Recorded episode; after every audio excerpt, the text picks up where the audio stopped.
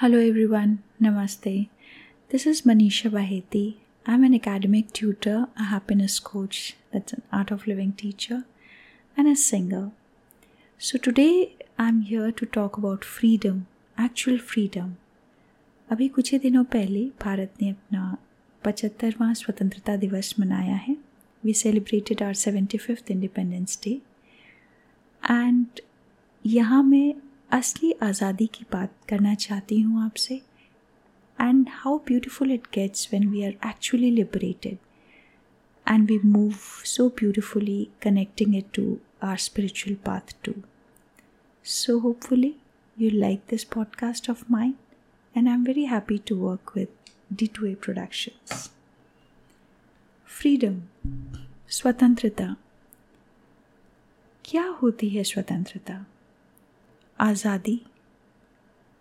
किस से आज़ादी किस से एक देश को अपनी गुलामी से, एक समाज को अपनी रूढ़ीवादी मान्यताओं से, पुरानी बेमतलब के रिवाजों की जंजीरों से, और एक आम इंसान को अपनी ज़िंदगी अपनी तरह से जीने के हक को आज़ादी कहते हैं। It's very nice to have rules in the society and laws for the country, abiding which everybody can live in peace and harmony. But when they become redundant, जब वे सिर्फ़ तकियानूसी फॉर्मेलिटीज़ रह जाते हैं तो वे मानवता पर एक बोझ बन जाते हैं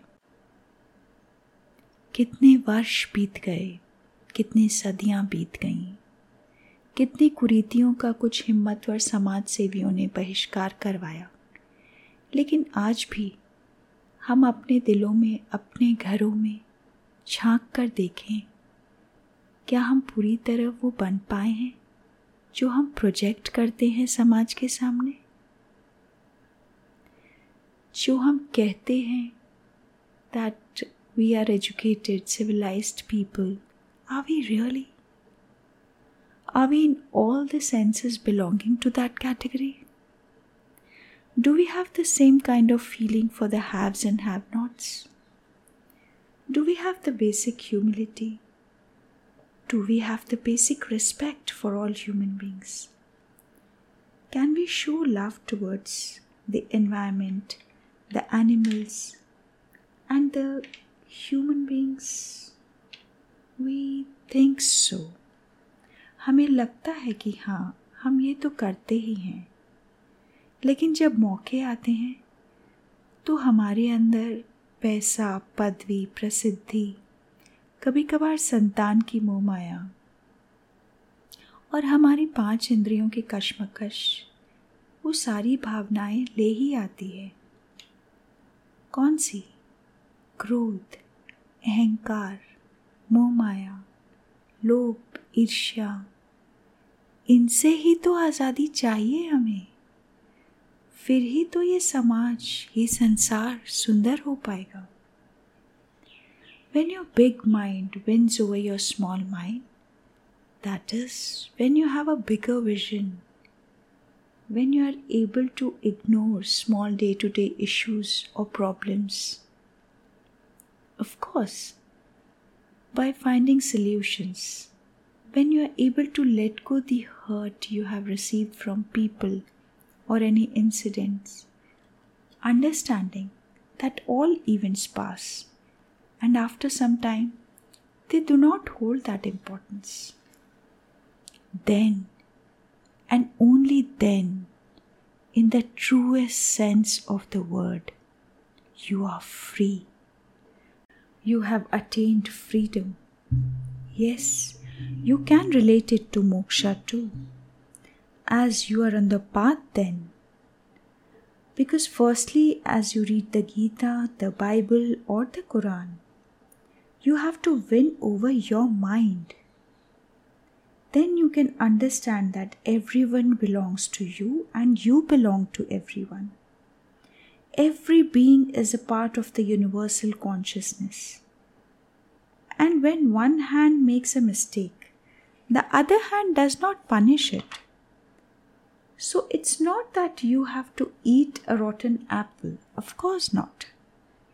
एक सड़े हुए सेब को हम सड़ा हुआ ही कहेंगे हम उसे अपने से अलग रखेंगे लेकिन उसके लिए हम बहुत नाराज़ नहीं हो जाएँगे हम कई दिनों तक महीनों तक बस इसी सोच में डूबे हुए अपना सारा वक्त ज़ाया नहीं कर देंगे we will live in the present moment letting go of the past we can express our anger and the very next moment we can laugh. That is much better than getting angry and spoiling our moods, our vibrations, for how many days? For hours and days. so let's remember to get actual freedom from within, to get free from lust, anger, attachment, greed, jealousy, and accept the qualities of love, creativity, gratitude, humility, and universal brotherhood. That is how we can aspire to move faster on the spiritual path too, because that will blossom divinity within us, and the desires, the personal desires, will reduce because the small mind will not be into being anymore. It's the big mind that plays the role. And then one begins to feel the presence and you are guided by it. So, may all of us, all of you, move towards achieving your freedom. May you be a light in others' life too and motivate them to achieve it too. Jai Hind. You can follow me on my Insta account, Music for Soul 71 and you can also follow the Instagram account of T2A Productions. Goodbye. Thank you. I'm really grateful for your having listened to this podcast. Have a blessed day.